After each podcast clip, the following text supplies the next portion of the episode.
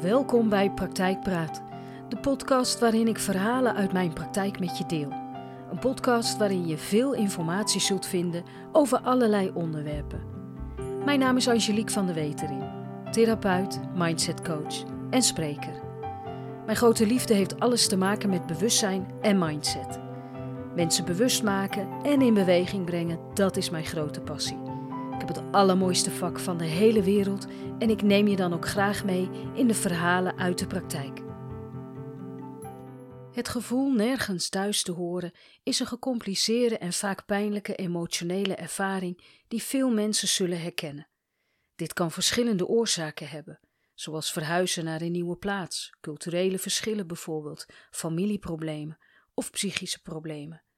Het kan leiden tot gevoelens van eenzaamheid, onzekerheid en verdriet. Wanneer je je nergens thuis voelt, kun je een sterke behoefte hebben aan een gevoel van verbondenheid en stabiliteit. En het ontbreken daarvan kan zorgen voor emotionele onrust en stress. Je kunt je ongemakkelijk en verloren voelen, angstig of geïsoleerd wanneer jij je nergens thuis voelt. Dit heeft invloed op je welzijn en emotionele gezondheid. Het gevoel van thuis zijn is vaak verbonden met een gevoel van comfort, veiligheid en verbondenheid.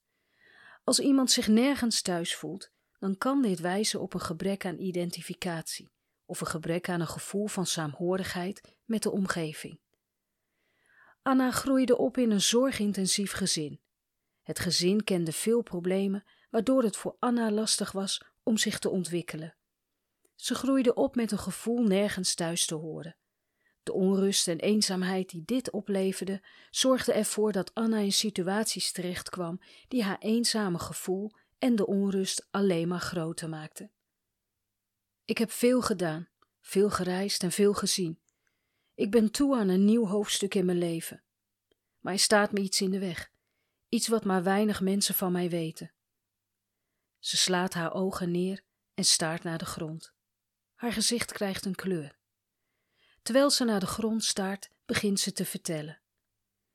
Ik ben de middelste van vijf kinderen en heb een ingewikkelde opvoeding gehad.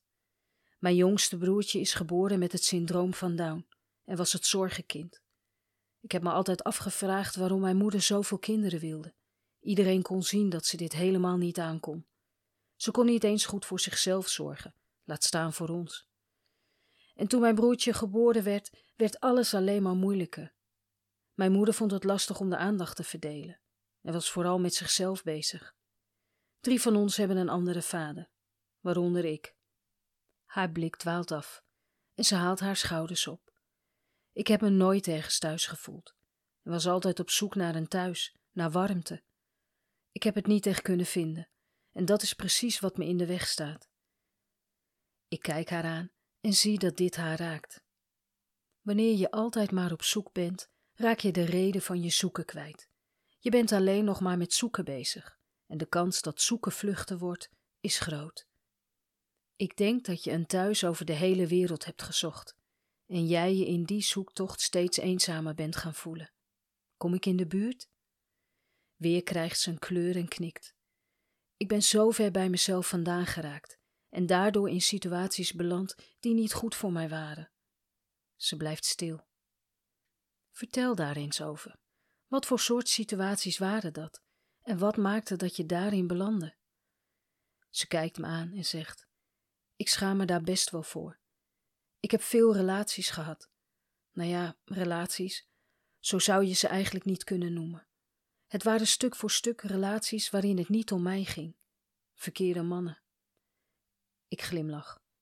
Voor elke relatie lag een emotionele reden om de relatie aan te gaan. Je wilde ergens thuis horen. En de angst om alleen te zijn en het idee alleen te blijven haalde je grens naar beneden. Je stelde je grenzen bij en niet in je voordeel. Je ging vast akkoord met gedrag en situaties waarvan je nu denkt: maar hoe dan? Hoe was dat bij jullie thuis? Waren er knuffels? Was er liefde, warmte? Was er ruimte om je te ontwikkelen? Ze denkt even na en zegt: Ik denk het niet. Ik ben daar eigenlijk nooit zo mee bezig geweest. Ik herinner me alleen het eenzame gevoel en de wens een thuis te vinden. Heeft dat met liefde te maken? Haar lichte blauwe ogen kijken mij aan. Daar heeft het alles mee te maken, Anna. Wanneer je de liefde van je ouders voelt en zij dit ook kunnen uiten, dan geeft dat een gevoel van geborgenheid. Een gevoel dat je er mag zijn. Dat laatste heb ik nooit gevoeld. Ik denk wij geen van allen.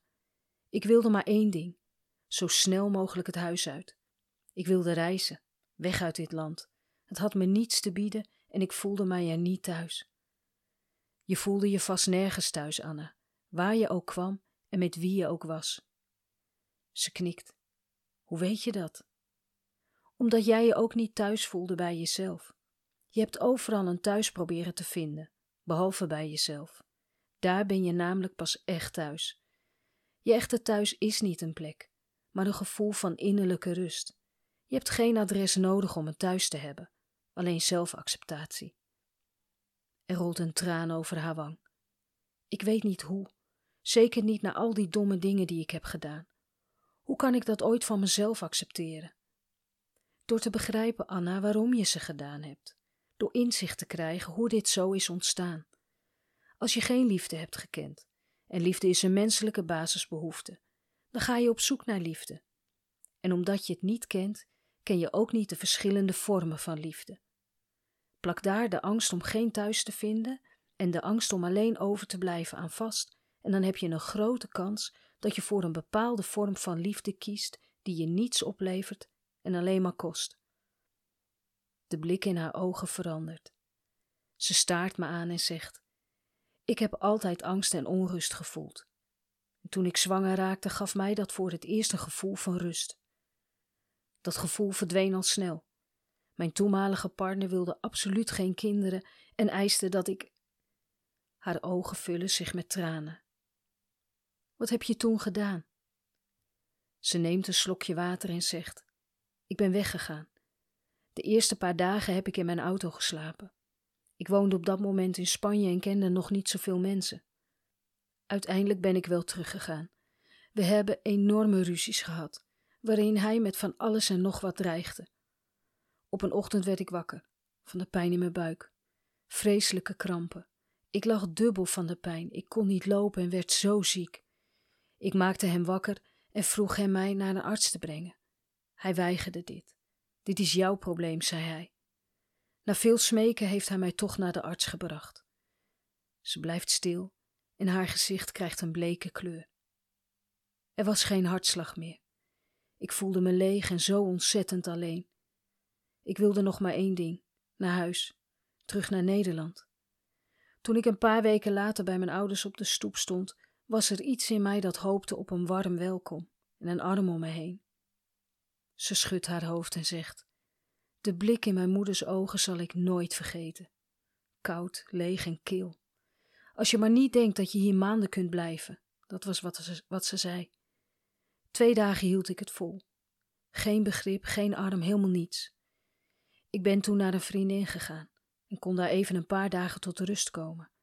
Ik had het gevoel alles kwijt te zijn wat ik had. Ik neem haar even in mij op. Hoe lang is dit geleden, Anna? Bijna een jaar. Ze slaat haar handen voor haar gezicht en ik hoor haar zacht snikken. Ik blijf even stil. Ze is zichzelf in haar eigen leven verloren. Ze tilt haar hoofd op en kijkt me met rode ogen aan. Ik heb weer een eigen plekje, waar ik blij mee ben, maar ze blijft stil en staart voor zich uit. Maar ik kan niet alleen zijn. Ik voel me constant opgejaagd en heb het gevoel eruit te moeten. Ik kan maar geen rust vinden. Ik knik. Dat begrijp ik wel. Je bent je hele leven al op zoek en misschien ook wel op de vlucht. Haar ogen worden groot. Wat gebeurt er, Anna? Dat is het. Dat is wat ik de laatste maanden voel. Ik wil weg. Weg van alles, weg van de eenzaamheid, weg van mensen die mij kwetsen. En weg van de confrontatie met jezelf. Jouw zoeken is een vlucht geworden, Anna. En iedere keer dat je geconfronteerd wordt met jezelf, wil je weer weg. Weg van alles en vooral weg bij jezelf. Jouw focus ligt op hoe anderen met je omgaan, de teleurstellingen die je bij ze voelt en het gevoel nergens thuis te horen. En doordat hier een sterke focus op ligt, maak je keuzes die jou bevestigen dat het klopt. Je hoort nergens thuis en je kunt maar beter weer gaan. Je bent met niets anders bezig dan met wat je mist. Je bent bezig met zoeken en niet met vinden. Wanneer je iets zoekt, zul je acties moeten ondernemen die je helpen vinden. Ze haalt haar handen door haar haar en zegt: Maar dat heb ik gedaan, keer op keer, en iedere keer draaide het weer uit op een teleurstelling. Deed ik dingen die ik niet zou moeten doen, en liet ik dingen gebeuren die ik niet had moeten laten gebeuren. Dat wat je deed en dat wat je liet gebeuren, hielp dat jou om een thuis te vinden? Ze slaat haar ogen neer en mompelt: Ik hoopte het, iedere keer weer. Anna, wat betekent een thuis voor jou? Wat heb jij nodig om je thuis te voelen, om te kunnen zeggen: Hier hoor ik thuis? Ze blijft lange tijd stil, de tijd nemend om hierover na te denken. Ik wil me welkom voelen, dat ik er mag zijn. Warmte en een arm om me heen. En respect, ja, respect vind ik ook heel belangrijk. En lieverd, denk je dat wanneer je dingen doet en accepteert die niet goed voor je zijn, dit te maken heeft met respect? En weet je wie jou het minst respecteert op die momenten? Jij. Je gaat voorbij aan je eigen grenzen in de hoop een thuis te vinden en bent teleurgesteld wanneer je het tegenovergestelde vindt. Iemand die dingen van jou verwacht die niet goed voor jou zijn, houdt niet van jou, maar van de dingen die je voor deze persoon doet. En zodra je daarmee stopt, is de liefde vaak snel over. Anna krijgt een kleur en zegt zachtjes: En sta je weer op straat. Herkenbaar wanneer ik het zo uitleg? Ze knikt. Je zegt je welkom te willen voelen. Je zoekt warmte en een arm om je heen. Je wilt ook met respect behandeld worden. Wat zou dit betekenen wanneer je dit van jezelf verlangt? Wat zou dat met je doen? Wat zou je dan moeten doen en laten? Anna schoot volledig in de weerstand en kon zich niet voorstellen dat je een thuis bij jezelf zou kunnen vinden. Inzien dat het grootste gevecht niet met anderen, maar met haarzelf was, maakte het kijken in de spiegel van haar eigen gedrag enorm confronterend. Haar diep gewortelde overtuigingen over haarzelf lieten Anna zien dat wanneer je zo over jezelf denkt, de kans groot is dat je een partner aantrekt die dat bevestigt. Anna was open over de dingen die ze had gedaan, waar ze zich zo voor schaamde. Ze ging langzaam inzien dat haar gedrag hoorde bij de Anna die zichzelf niet de moeite waard vond en anderen altijd voorop stelde. Kijken naar haarzelf, wat er gebeurd was en hoe ze daarmee om is gegaan, gaf haar inzicht in wat ze werkelijk nodig had en verlangde. En dit was een belangrijke eerste stap om zichzelf te begrijpen. Eigenlijk word ik er best verdrietig van wanneer ik naar mezelf kijk. Er rolt een traan over haar gezicht. Wat zie je als je naar jezelf kijkt? Ik geef haar een tissue en terwijl ze de tranen van haar gezicht dept, zegt ze: Ik zie een nog heel jong meisje die bij alles en iedereen naar een beetje warmte zoekt. Ik was een aanhankelijk kind die je blij kon maken met een simpele knuffel. Mijn moeder had een hekel aan knuffelen en hield niet van aanrakingen. Ik kon jaloers zijn als ik bij vriendinnetjes zag dat daar wel geknuffeld werd. Toen ik klein was, kroop ik wel eens ongevraagd bij mensen op schoot, in de hoop dat ze mij lief vonden. Ze krijgt een kleur en kijkt weg. Ik vind dit moeilijk. Dat snap ik, lieverd. Je bent in je eigen spiegel gaan zien dat je dit als volwassene bent blijven doen. Figuurlijk kroop je bij iedereen op schoot die jou ook maar een beetje liefde kon geven. Anna knikt en kijkt mij met een onrustige blik aan. Ik schaam mij hier zo voor. En aan de andere kant heb ik medelijden met dat kleine meisje dat zoveel liefde tekort kwam. Ik glimlach naar haar. Het is zo'n mooie stap wanneer iemand langzaam begrip krijgt voor zichzelf. Want degene die jou het meeste afwijst, dat ben jezelf. Weet je waar ik vaak aan moet denken? Hoe ik mijn kindje een thuis had moeten bieden wanneer ik die zelf niet eens heb. Haar blik heeft een zachte glans. Ik zou heel graag een eigen gezin willen en weet dat ik dan eerst aan mezelf moet werken om te ontdekken wie ik ben en waar ik thuis hoor. Waar hoor ik thuis? Moet ik dan eerst een mooi huis hebben, een lieve partner? Zou ik me dan thuis voelen? Anna haalt haar schouders op. Anna, kijk eens om je heen in deze ruimte. Wat zie je? Eh, jou? Ramen, stoelen, een kastje? Ze blijft stil en kijkt me met een vragende blik aan. Oké, laten we aannemen dat dit jouw huis is waar je heel erg blij mee bent. Doe nu je ogen eens dicht. Wat zie je nu? Anna sluit haar ogen om ze snel weer open te doen. Niets natuurlijk, ik snap het niet. Je kunt nog zo'n mooi huis hebben en nog zo'n lieve partner hebben. Wanneer je dat gevoel niet bij jezelf hebt, zal een mooi huis en een lieve partner nooit voldoende zijn.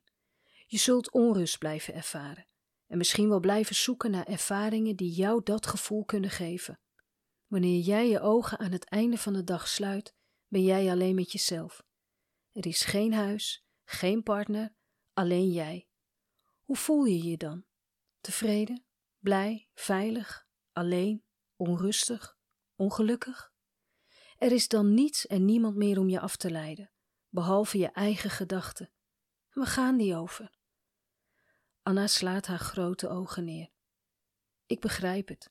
Het is precies wat ik ervaren heb. Geen thuisgevoel kunnen vinden, zelfs niet wanneer ik een stenen huis had. Precies, Anna. Een bult stenen. En natuurlijk hebben we ook dat nodig. Een huis waar we ons thuis voelen, waar we een basis kunnen creëren. Een huis waar we iedere dag weer thuis kunnen komen. Alleen wanneer je thuis alleen maar een stenen huis is, dan zul je een bepaalde leegte gaan ervaren. Anna vult mij aan en zegt: En zul je altijd blijven vluchten, zelfs uit je eigen huis? Ik blijf stil en kijk haar aan. Haar ogen hebben een kalme blik, een blik waarin iets veranderd is. Een thuis bij jezelf vinden, Anna, is misschien wel de grootste reis die je ooit zult maken. Thuis bij jezelf zijn is de basis voor liefde en geluk in je leven, voor jou en voor mij. Bij jezelf zijn. Misschien is dat voor jou wel heel ongemakkelijk, of heb je er nooit zo over nagedacht. Stel dat jij je niet thuis voelt bij jezelf, omdat je misschien niet tevreden bent met wie je bent of wat je doet. Dan wil ik je vragen dit eens te onderzoeken. Probeer eens naar jezelf te kijken door jezelf voor je te zien staan. Zet jezelf eens als een persoon tegenover je. Wat zie je dan? Kun je zien wat deze persoon nodig heeft? Probeer dit eens en schrijf op wat je ziet. En als je er ook een gevoel bij hebt, schrijf deze dan ook op. Dit is een manier die je de ruimte geeft om te zien wat je anders niet zou kunnen zien. Dit wordt ook wel metapositie of metacognitie genoemd. Wanneer je een metapositie aanneemt, kun je naar jezelf kijken vanuit een helikopterperspectief. Je bent zo in staat om jezelf te observeren alsof je een buitenstaande bent. En zo word je je bewust van je eigen gedachten, gevoelens, gedragingen en percepties. Dit soort zelfreflectie gaat verder dan alleen het begrijpen van je emoties en gedachten. Het gaat erom te begrijpen waarom je denkt, voelt, handelt zoals je doet. Metapositie stelt je in staat om objectief naar jezelf te kijken en jezelf te begrijpen op een dieper niveau. Anna leerde om op deze manier naar haarzelf te kijken, waardoor ze begreep waarom ze gehandeld heeft zoals ze heeft gedaan. Maar ze kon ook zien wat ze nodig had, waar ze goed in was, wat ze had te geven en wat ze zelf verlangde. Ze leerde zichzelf te accepteren en kon zich onder andere daardoor blijven ontwikkelen en groeien. Ze stond open voor nieuwe ideeën en perspectieven en was bereid om te leren van haar ervaringen. Anna vond haar thuis, leerde een lieve partner kennen en bleef regelmatig terugkomen om zich te blijven ontwikkelen. Iedere nieuwe ervaring bracht zo zijn uitdagingen en vragen met zich mee. En soms kwam ze met het idee weer helemaal terug bij af te zijn, en soms om haar nieuwe inzichten en haar proces te blijven onderzoeken. Een thuisvinden bij jezelf is een persoonlijk proces dat draait om zelfontdekking, zelfacceptatie en zelfliefde. Het is de kunst om innerlijke rust, balans en tevredenheid te vinden, ongeacht de externe omstandigheden. En begin met zelfreflectie. Neem de tijd om na te denken over wie jij werkelijk bent, wat je verlangens en behoeftes zijn en wat je drijft in het leven. Dit is een belangrijke stap om jezelf te begrijpen maar leer ook om jezelf te accepteren, inclusief je fouten en tekortkomingen. Iedereen heeft ze en ze maken deel uit van wie jij bent. Onderzoek je kernwaarden en overtuigingen. Wat is echt belangrijk voor jou? Je identiteit en het gevoel van thuis bij jezelf zijn zijn namelijk nauw verbonden met je persoonlijke waarden. Vind manieren om jezelf uit te drukken. Of het nu door kunst, schrijven, muziek of andere creatieve uitlaatkleppen is, dit kan je helpen bij het uiten van je gedachten en gevoelens. En blijf streven naar persoonlijke groei en ontwikkeling. Leer nieuwe dingen, zoek uitdagingen en blijf jezelf verbeteren. En begrijp dat het leven voortdurend verandert en dat je vermogen om je aan te passen en flexibel te zijn belangrijk is voor je innerlijke stabiliteit. Blijf jezelf kennen en begrijpen. Zelfbewustzijn is echt de sleutel tot persoonlijke groei en geluk. Er wordt mij regelmatig gevraagd of ik geen cursussen kan geven over de onderwerpen die ik bespreekbaar maak. En dat heeft mij natuurlijk aan het denken gezet en in beweging gebracht. Er komen mooie en nieuwe ontwikkelingen aan, waar ik de komende tijd in ga investeren. Het ontwikkelen van trainingen, cursussen en bijbehorende lezingen kostte tijd, veel tijd. En dat maakt dat je vanaf vandaag om de twee weken kunt luisteren naar een nieuwe aflevering van Praktijkpraat. Heb je nou ideeën of vragen? Laat het me dan weten, want ik laat me heel graag inspireren door jouw vragen en ideeën. Dank je wel voor het luisteren. Tot de volgende Praktijkpraat. Wat fijn dat je weer luisterde naar een aflevering van Praktijkpraat. Dank je wel. Heb je vragen of ben je benieuwd naar een lezing op maat? Mail dit dan naar info apenstaartje angeliekvandewetering.nl En wanneer je denkt dat deze podcast interessant zou kunnen zijn voor iemand die je kent, dan zou het super zijn wanneer je de podcastaflevering doorstuurt. Nog even een vraagje van mij. Vergeet niet te volgen. Dan mis je geen aflevering meer en help je mij om praktijkpraat onder de aandacht te brengen. Nogmaals hartelijk dank voor het luisteren en heel graag tot een volgende keer.